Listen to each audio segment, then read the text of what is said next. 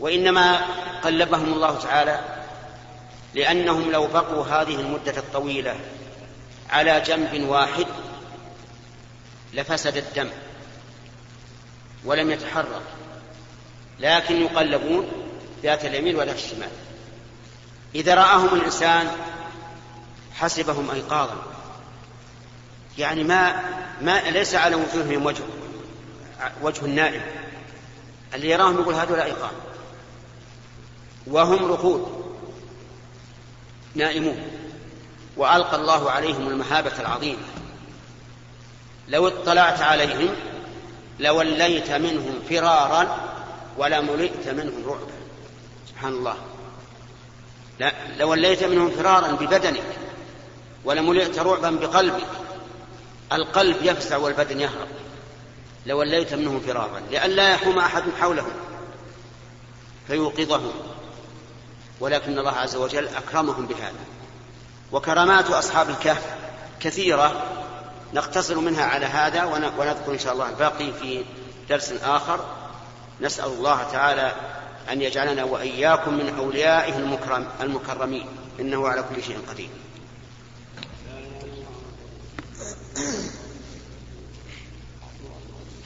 بسم الله الرحمن الرحيم.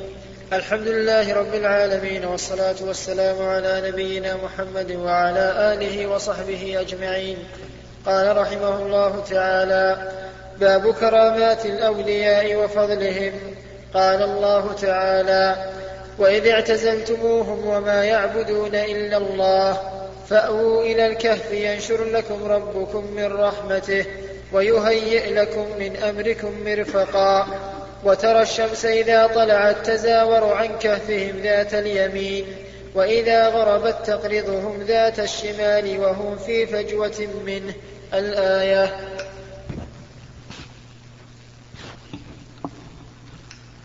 ذكر المؤلف رحمه الله تعالى في كتابه رياض الصالحين باب في باب كرامات الأولياء وفضلهم. عدة آيات تشتمل على كرامات للأولياء. ومنها قصة أصحاب الكهف. وكانوا فتية آمنوا بالله واعتزلوا قومهم وخرجوا من بلدهم. فهيأ الله لهم كهفا يعني غارا واسعا في الجبل فدخلوا فيه فألقى الله عليهم النوم. فناموا ثلاثمائة مئة سنة وتسع سنين. وهم نيام. لم يحتاجوا إلى أكل ولا شرب ولم تتأثر أبدانهم وكان الله تعالى يقلبهم ذات اليمين وذات الشمال. وهذا من كرامة من كرامات الله لهم. أن الله تعالى هيأ لهم مقرا آمنا. حتى إن الله يقول لو اطلعت عليهم لوليت منهم فرارا ولملئت منهم رعبا. ما حد ما حد يحوم حولهم ومن كرامات الله لهم أنهم بقوا هذه المدة ثلاثمائة سنة وتسع, وتسع سنين ولم يتغير منهم ظفر ولا شعر ولا غيره. مع أن العادة أن الأظفار تطول والشعور تطول لكن هؤلاء لم تطل أظفارهم ولا شعورهم وبقوا كأنما ناموا بالأمس. ولهذا قال الله تعالى وكذلك بعثناهم ليتساءلوا بينهم. قال قائل منهم كم لبثتم في هذا النوم؟ قالوا لبثنا يوما أو بعض يوم. وإنما قالوا ذلك لأنهم لم يتغير منهم شيء. وأما ما ذكر بعض بعض الناس أنهم طالت أظفارهم وشعورهم فهذا خطأ. لأنه لو كان كذلك لعرفوا أنهم بقوا مدة طويلة ولكنهم لم يتغيروا. ومن كرام من كرامات الله لهم أن الله أبقاهم على هذه النومة حتى أبدل الله ملكهم الظالم بملك صالح. لما استيقظوا بعثوا واحدا منهم إلى البلدة يأتي بطعام لهم وكان معهم نقود سابقة من النقود التي لها 300 سنة وتسع سنين. فلما جاءوا يشترون من البلدة ودفعوا النقود تعجب أهل البلد. من أين هذه النقود؟ حتى أطلع الله الناس عليه فهذا من كرامات الله لهم ويحسن أن تجمع هذه الآيات وغيرها وتتأمل ويستخرج ما فيها من كرامة الله من الكرامات الدالة على قدرة الله عز وجل وعلى أنه تبارك وتعالى أكرم من خلقه. إذا تعبد الإنسان له بما يرضى أعطاه الله تعالى ما يرضى. والله موفق. سبحان الله سبحان الله. بسم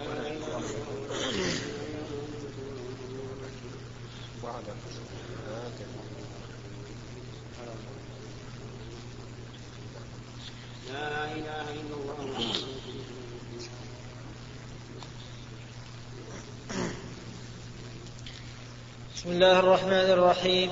الحمد لله رب العالمين والصلاة والسلام على نبينا محمد وعلى آله وصحبه أجمعين.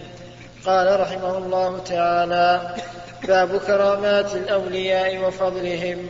قال الله تعالى ألا إن أولياء الله لا خوف عليهم ولا هم يحزنون. الذين آمنوا وكانوا يتقون.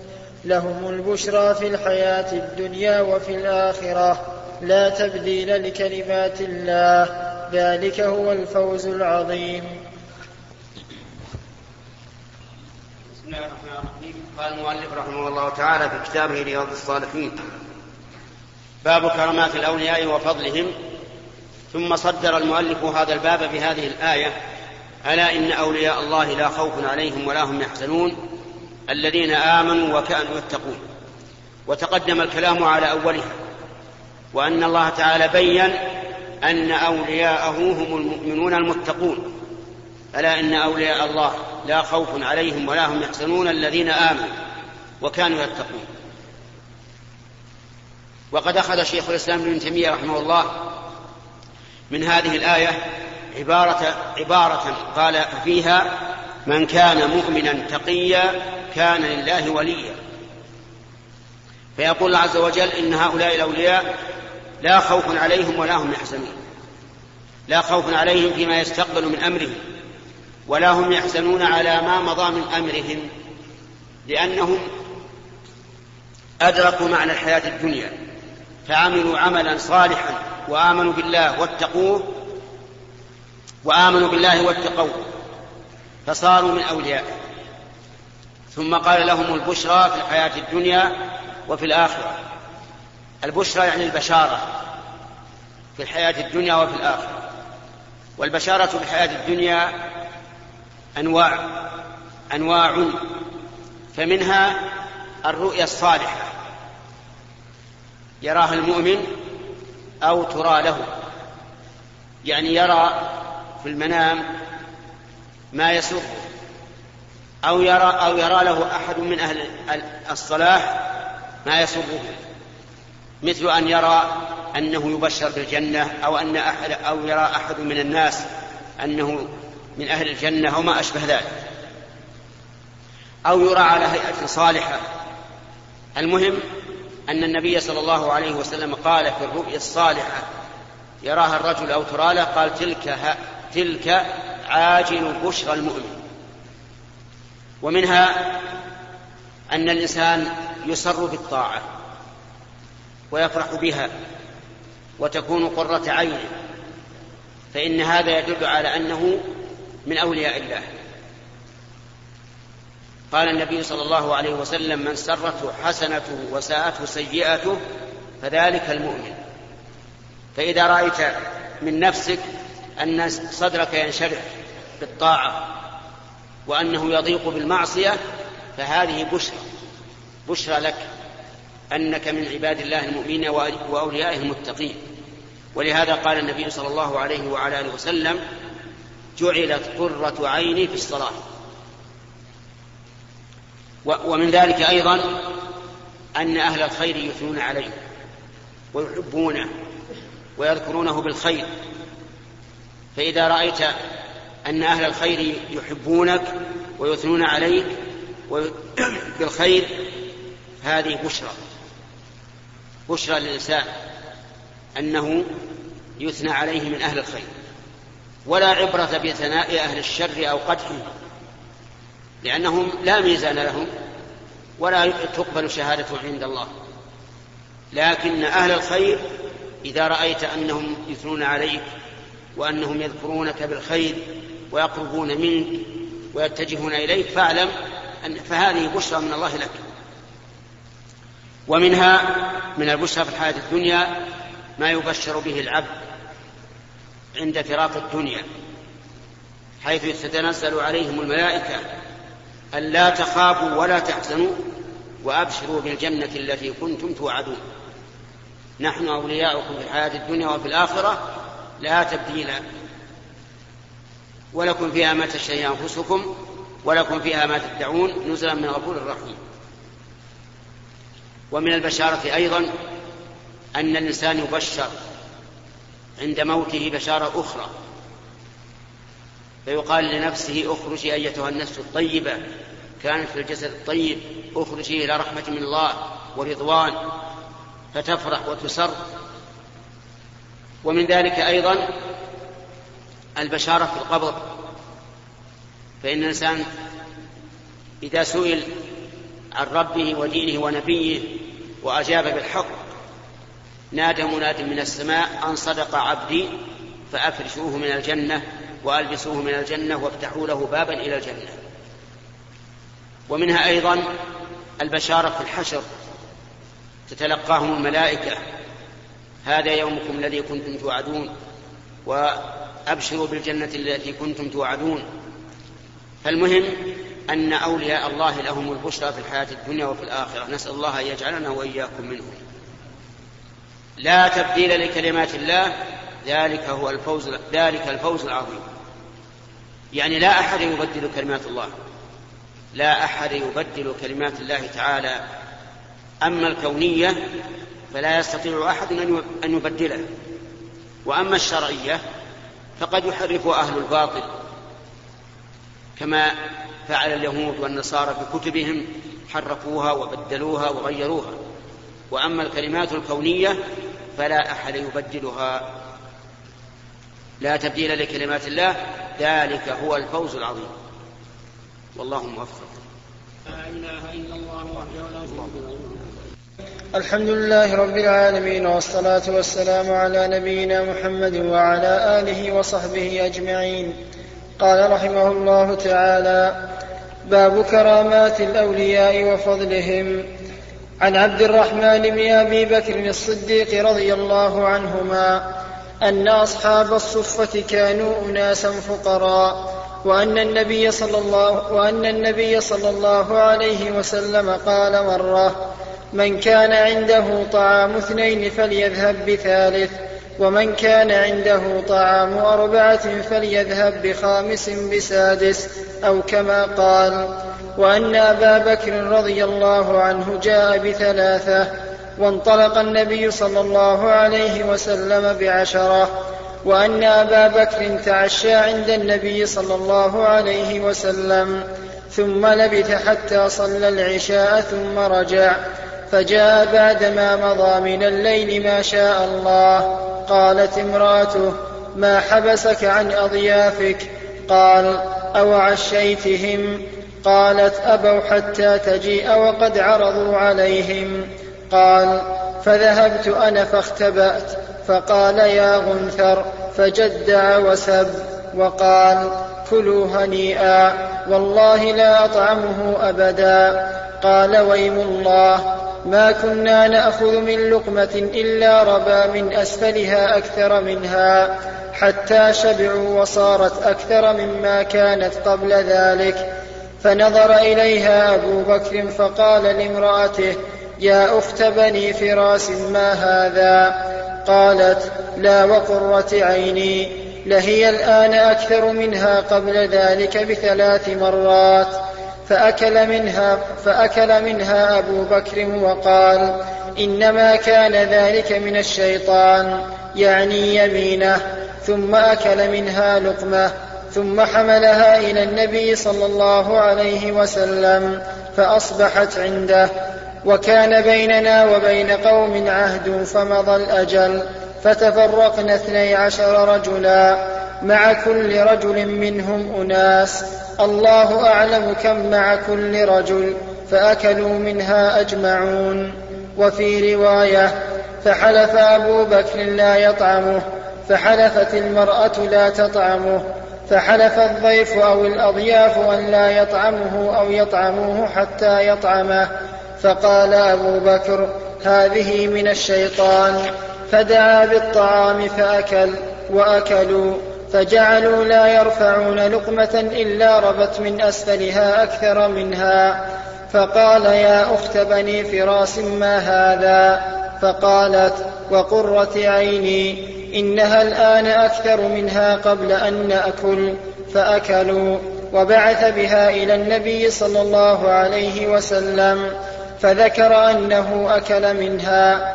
وفي رواية أن أبا بكر قال لعبد الرحمن دونك أضيافك فإني منطلق إلى النبي صلى الله عليه وسلم فافرغ من قراهم قبل أن أجيء. فانطلق عبد الرحمن فأتاهم بما عنده فقال اطعموا فقالوا أين رب منزلنا؟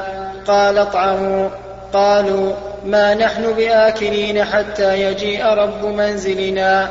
قال اقبلوا عنا قراكم فإنه إن جاء ولم تطعموا لنلقين منه فأبوا فعرفت أنه يجد علي فلما جاء تنحيت عنه فقال ما صنعتم؟ فأخبروه فقال يا عبد الرحمن فسكت. ثم قال يا عبد الرحمن فسكت. فقال يا غنثر أقسمت عليك إن كنت تسمع صوتي لما جئت. فخرجت فقلت سل أضيافك؟ فقالوا صدق أتانا به. فقال إنما انتظرتموني والله لا أطعمه الليلة فقال الآخرون والله لا نطعمه حتى تطعمه فقال ويلكم ما لكم لا تقبلون عنا قراكم هات طعامك فجاء به فوضع يده فقال بسم الله الأولى من الشيطان فأكل وأكلوا متفق عليه الله الرحمن الرحيم. هذه القصة في باب كرامة الأولياء التي رواها أنس عما حصل من النبي صلى الله عليه وعلى آله وسلم. وذلك أن قوم من المه... أن قوما من المهاجرين كانوا يأتون إلى المدينة وهم فقراء ليس عليهم إلا ثياب وليس عندهم شيء. وكان في المسجد صفة يأوون إليه. ثم ييسر الله لهم من يحملهم معه إلى بيته ويطعمه. وفي ذات ليلة قال النبي صلى الله عليه وسلم من كان عنده طعام اثنين فليذهب بثالث ومن كان عنده طعام أربعة فليذهب بخامس. وهكذا. أي أمر أصحابه أن يأخذوا أن يحملوا معهم أصحاب الصفة ليطعموه. وكان النبي صلى الله عليه وسلم أكرم الناس. ذهب بعشرة عليه الصلاة والسلام. وذهب أبو بكر بأربعة. وذهب الناس بعضهم بثلاثة وبعضهم بأربعة حسب حاله. أبو بكر رضي الله عنه ذهب بأضيافه إلى إلى بيته. وأوصى ابنه عبد الرحمن أن يقوم بضيافته. وانطلق هو إلى النبي صلى الله عليه وعلى آله وسلم. لأنه رضي الله عنه كان أشد الناس لصوقا بالرسول صلى الله عليه وسلم. يكون معه دائما. فذهب إلى النبي صلى الله عليه وسلم وتعشى عنده ثم رجع إلى أهله وقد مضى شيء من الليل. فسألهم أطعمتم أضيافكم؟ قالوا لا. فظن أنهم هم الذين تأخروا عن أضيافهم حتى يأتي أبو بكر. فجعل يسب ويجدع يعني معناه أنه اشتد في سبه. ونادى ابنه عبد الرحمن يا عبد الرحمن فلم يجبه. خوفا منه لأنه رضي الله عنه كان شديدا على أهله في تأديبه. فلم يجب خوفا من أن يتكلم عليه أو أن يضربه أو ما أشبه ذلك. حتى أقسم عليه أنه إذا كان يسمعه فليجبه فأجابه. فقالوا فقال لهم يعني لماذا أخرتم ضيافة القوم؟ قالوا اسأل أضيافك. فسألهم قالوا نعم هم عرضوا علينا الضيافة ولكننا أبينا حتى تأتي. فأقسم رضي الله عنه أن لا يأكل. قال والله ما آكل. يعني أنكم تأخرتم. على شاني إذا أنا لا آكل. فأقسم أن لا يأكل. فأقسم الأضياف أن لا يأكل. إكراما له. فصار عندنا الآن قسمان قسم أبي بكر رضي الله عنه أن لا يأكل وقسم الأضياف أن لا يأكل. فأيهما أولى؟ أن نبر بقسم أبي بكر ولا يأكل أضياف أو بقسم الأضياف ولا ويأكلون. الثاني أولى فقال رضي الله عنه إنما ذلك من الشيطان. يعني كونه يحلف أن لا يأكل هذا من الشيطان. ثم أكل وأكل الأضياف لكن الكرامة التي حصلت أن الواحد منهم إذا أخذ لقمة من الإناء ارتفع الإناء. صار بدل اللقمة أكثر منها في نفس الإناء. من أين جاء هذا؟ من الله عز وجل. كرامة لأبي بكر رضي الله عنه وهو أفضل أولياء هذه الأمة على الإطلاق لأنه خير هذه الأمة. ثم انتهوا فبقي في الإناء أكثر مما كان فيه من قبل. فأخذه أبو بكر وذهب به إلى النبي صلى الله عليه وعلى آله وسلم ودعا النبي صلى الله عليه وسلم إليه أقواما فأكلوا. وإنما حمله أبو بكر ليريه النبي صلى الله عليه وعلى آله وسلم. وكيف كان هذه كان هذا الأمر؟ من عند الله عز وجل الذي بيده ملكوت كل شيء. وإذا أراد شيئا فإنما يقول له كن فيكون. الشاهد من هذا الحديث هذه الكرامة لولي من أولياء الله وهو أبو بكر رضي الله عنه.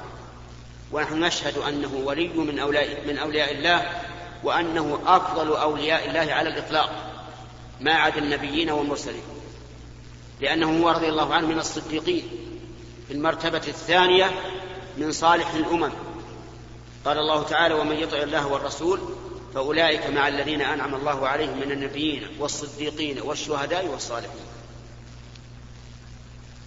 فهو رضي الله عنه أفضل الصديقين منذ خلق الله آدم إلى يوم القيامة وهو من أولياء الله وهذه من كراماته رضي الله عنه. وفي الحديث فوائد كثيرة نأتي إن شاء الله إلى بعضها في الدرس القادم. والله موفق. بسم الله الرحمن الرحيم.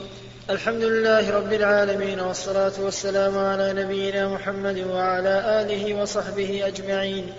نقل المؤلف رحمه الله تعالى في سياق الأحاديث في باب كرامات الأولياء وفضلهم. عن أبي هريرة رضي الله عنه قال قال رسول الله صلى الله عليه وسلم لقد كان فيما قبلكم من الأمم ناس محدثون. فإن يك, فإن يك في أمتي أحد فإنه عمر.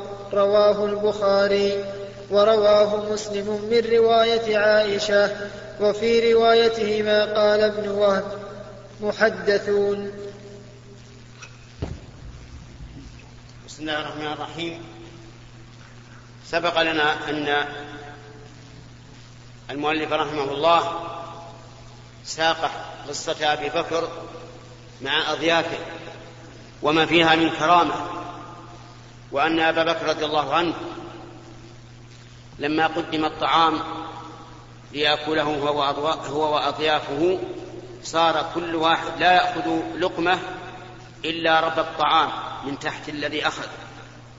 حتى انصرفوا وكان الذي في الجفنة أكثر مما كان فيها من قبل. ووعدنا أننا نتكلم على ما تيسر من فوائده. ذكرنا فيما في الأمس أن فيه دليلا على فضيلة أبي بكر رضي الله عنه وأنه من أولياء الله. وذكرنا أن أبا بكر هو أفضل أولياء الله بعد النبيين لأن أبا بكر من الصديقين الذين هم في المرتبة الثانية من أصناف الذين أنعم الله عليهم النبيون والصديقون والشهداء والصالحون. ومن فوائده أن الإنسان إذا غضب لسبب يقتضي الغضب فإنه لا يلام عليه. لأن أبا بكر غضب رضي الله عنه فسب وجدع وجعل وحتى إن ابنه عبد الرحمن اختفى منه خوفا منه وجعل يناديه ويقول يا غنثر. والغنثر الغبي الجاهل. فهذا دليل على أن الإنسان إذا غضب لسبب يقتضي الغضب فإنه لا يلام عليه ولا يخدش من فضله ولا من مرتبته. وفيه أيضا أنه لا بأس أن الإنسان يصف ابنه أو من له ولاة عليه بالغباوة والجهل إذا فعل فعلا يقتضي أنه غبي جاهل. وفيه أن أن من عادة الناس حتى في العهد القديم أن الضيف والمضيف يحصل منهم الحلف والأيمان. والله أن تأكل والله ما آكل والله تدخل والله ما تدخل ما أدخل. ولكنهم يحلفون بالله يحلفون بالله. أما ما يفعله كثير من من الجهلة اليوم يحلفون بالطلاق فهذا غلط.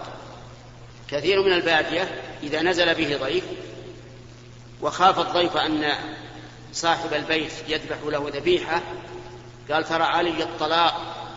وعلي الحرام وامرأتي كأمي والعياذ بالله. إن ذبحت لي ذبيحة. حرام ما يجوز. من كان حالفا فليحلف بمن؟ بالله أو ليصمت فهذا لا لا يجوز. أما الحلف بالله فهذا قد جرت به العادة قديما وهو من عادات العرب وشيامهم ومع هذا فالأفضل أنك إذا حلفت على إنسان أن تقرنها بكلمة إن شاء الله. تقول والله إن شاء الله. لأنك إذا قلت والله إن شاء الله استفدت فائدتين عظيمتين عظيمتين. الفائدة الأولى أن الله ييسر لك الأمر. والفائدة الثانية أنه إذا لم يتيسر لم يكن عليك كفارة. فاقرن يمينك دائما بقول إن شاء الله. حتى تسلم من الحنث وحتى ييسر لك الأمر. ألم يأتكم نبأ سليمان عليه الصلاة والسلام؟ سليمان نبي الله. قال يوم يوما من الأيام قال والله لأطوفن الليلة على تسعين امرأة تلد كل واحدة منهن غلاما يقاتل في سبيل الله. يعني جامع تسعين امرأة كل امرأة تلد غلاما يقاتل في سبيل الله. شوف الأنبياء. حبهم للقتال. تمنى إن الله يرزق هذا العدد الكبير من الأولاد ليقاتلوا في سبيل الله. ما قال ليعينوا على التجارة على الحراثه على الدنيا. لا. يقاتلون في سبيل الله. فقيل له قل إن شاء الله. فلم يقل إن شاء الله. لأنه جاز. عازم. لكن وما تشاءون إلا أن يشاء الله. جامع تسعين امرأة في تلك الليلة. وقد أعطاه الله قوة. فما الذي حصل؟ ولدت واحدة منهن نصف إنسان. نصف إنسان مشلوب سبحان الله العظيم. آية من آيات الله. ليري ليريه الله عز وجل أن الأمر بيد الله عز وجل. قال نبينا محمد صلوات الله وسلامه عليه لو قال إن شاء الله لم يحنث ولقاتلوا في سبيل الله. يعني لو قال إن شاء الله سهل الأمر حصل. والنبي عليه الصلاة والسلام لما جاءه قريش قالوا خبرنا عن قوم كانوا في الزمن الأول خرجوا من بلادهم وكانوا في غار أو قالوا حدثنا عن ذي القرنين. قال غدا أحدثكم والنبي عليه الصلاة والسلام ما يعلم عن قصتهم ولا يدري لأنه لا أدركها ولا هناك تواريخ موثوقة. قال غدا أخبركم. جاء الغد ما نزل عليه الوحي لأن الرسول ظن أن الوحي بينزل بالليل. ما نزل الوحي. اليوم الثاني ما نزل الثالث الرابع الخامس بقي خمسة عشر يوم. ما نزل عليه الوحي. وهذا سيكون شديدا على الرسول عليه الصلاة والسلام. لأنه وعد قريش أعداؤه. أنه بخبرهم غد في الغد ولم يخبرهم فأنزل الله القصة. وقيل له ولا تقولن لشيء إني فاعل ذلك غدا إلا أن يشاء الله. فالأمر بيد الله.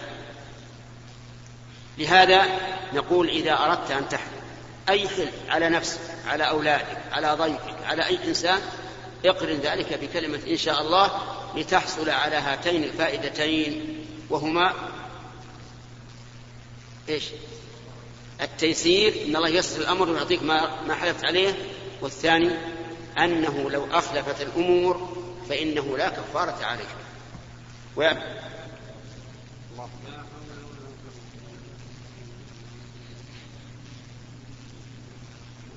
الحمد لله رب العالمين والصلاة والسلام على نبينا محمد وعلى آله وصحبه أجمعين.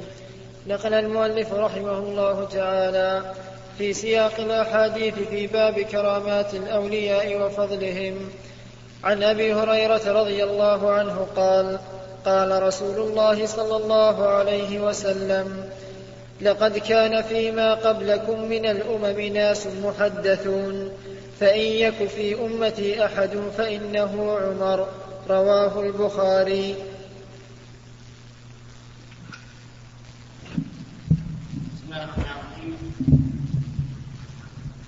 نريد أن نكمل الكلام على حديث أبي بكر رضي الله عنه السابق مع أضيافه. ذكرنا أنه رضي الله عنه أقسم أن لا يأكل ثم أقسمها الأضياف لا يأكلوا فلما رآهم أقسموا أكل. ففي هذا دليل على أن الإنسان إذا حلف على شيء ورأى غيره خيرا منه فإنه يكفر عن يمينه ويفعل ما هو خير.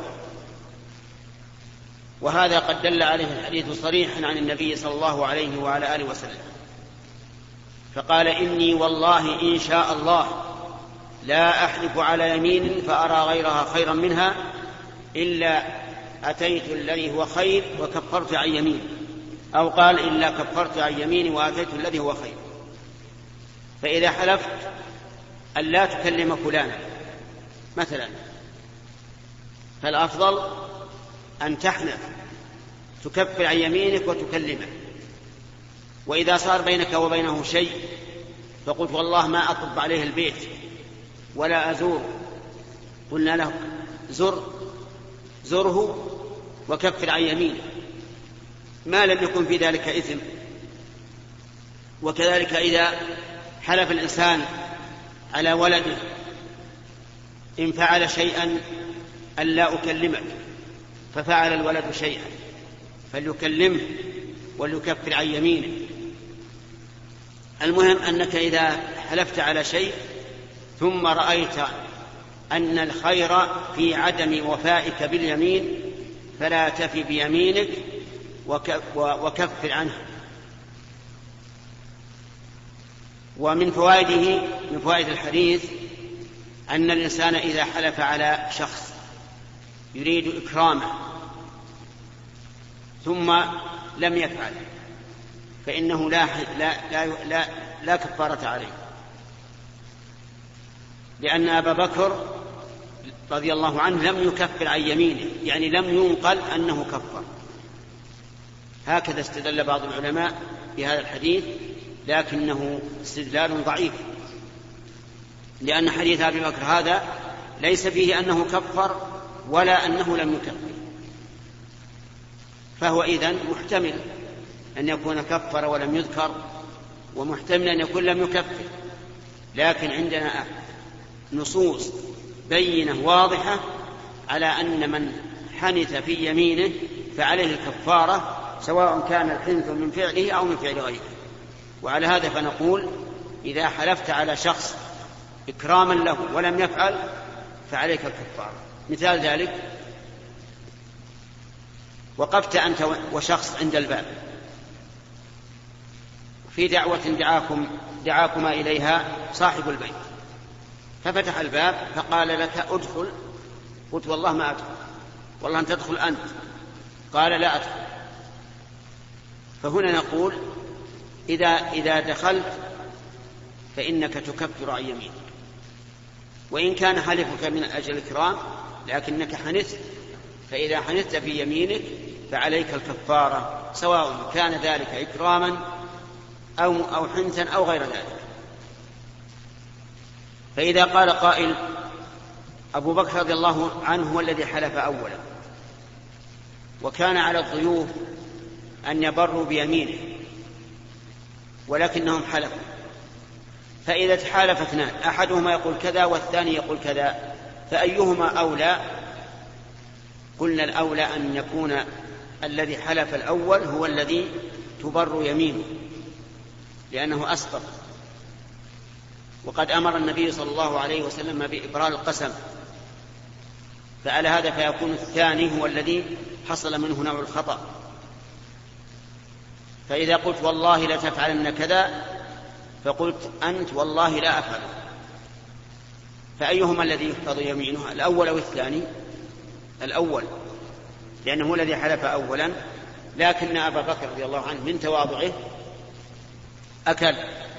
من أجل إكرام الضيوف. وفي حديث أبي بكر رضي الله عنه من الفوائد أن أن الإنسان ينبغي له أن يكرم الضيف بل إكرام الضيف من, من تمام الإيمان.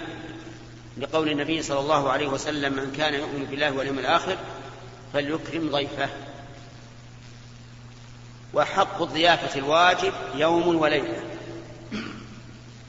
وثلاثة أيام سنة وما زاد على ذلك فهو أمر مباح. لكن الواجب يوم وليلة. وقد قيد بعض العلماء هذا بما إذا كان البلد ليس فيها مطاعم. أما إذا كان فيها مطاعم فلا يجب عليك. تقول له اذهب إلى المطعم لكن تعين بما تيسر من الفلوس. والصحيح في هذه المسألة أن الناس يختلفون. من الناس أي من الضيوف من يرى أن ذهابه إلى المطعم فيه إهانة. فهذا لا بد أن تضيفه في بيتك. ومنهم من الأمر عنده سواء فهنا لا حرج عليك أن تقول يا أخي هذه دراهم اذهب إلى المطعم الفلاني. كذلك أيضا إذا كانت البلد فيها فنادق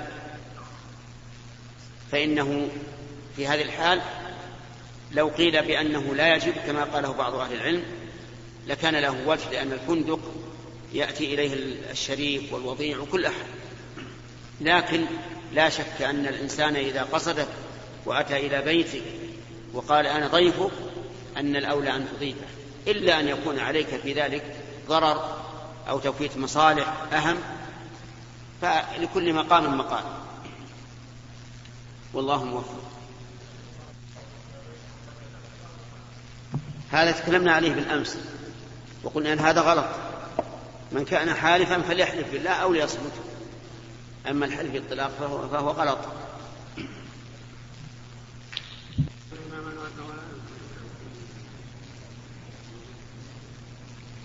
بسم الله الرحمن الرحيم. الحمد لله رب العالمين والصلاة والسلام على نبينا محمد وعلى آله وصحبه أجمعين.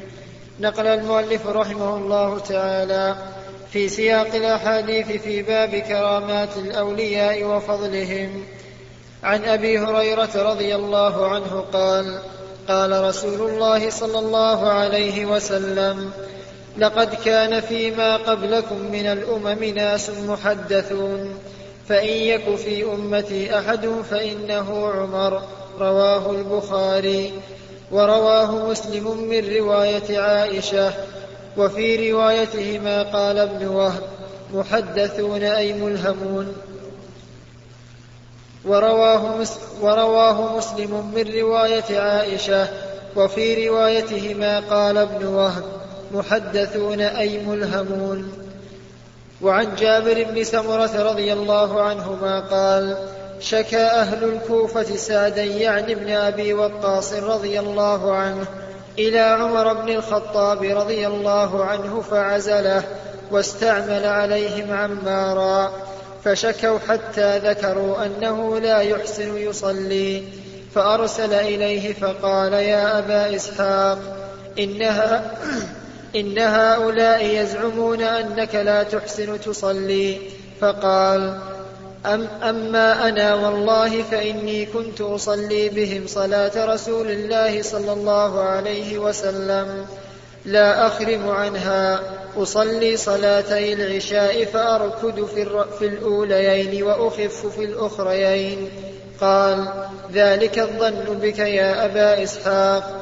وأرسل معه رجلا أو رجالا إلى الكوفة يسأل عنه أهل الكوفة. فلم يدع مسجدا إلا سأل عنه ويثنون, ويثنون معروفا حتى دخل ويثنون معروفا حتى دخل مسجدا لبني عبس فقام رجل منهم يقال له أسامة بن قتادة يكنى أبا سعدة فقال أما إذ نشدتنا فإن سعدا كان لا يسير بالسرية ولا يقسم بالسوية ولا يعدل في القضية. قال سعد أما والله لأدعون بثلاث. اللهم إن كان عبدك هذا كاذبا قام رياء وسمعة فأطل عمره وأطل فقره وعرضه للفتن. وكان بعد ذلك إذا سئل يقول شيخ كبير مفتون أصابتني دعوة سعد. قال عبد الملك بن عمير قال عبد الملك بن عمير الراوي عن جابر بن سمرة فأنا رأيته بعد قد سقط حاجباه على عينيه من الكبر وإنه ليتعرض للجواري في الطرق فيغمزهن. متفق عليه.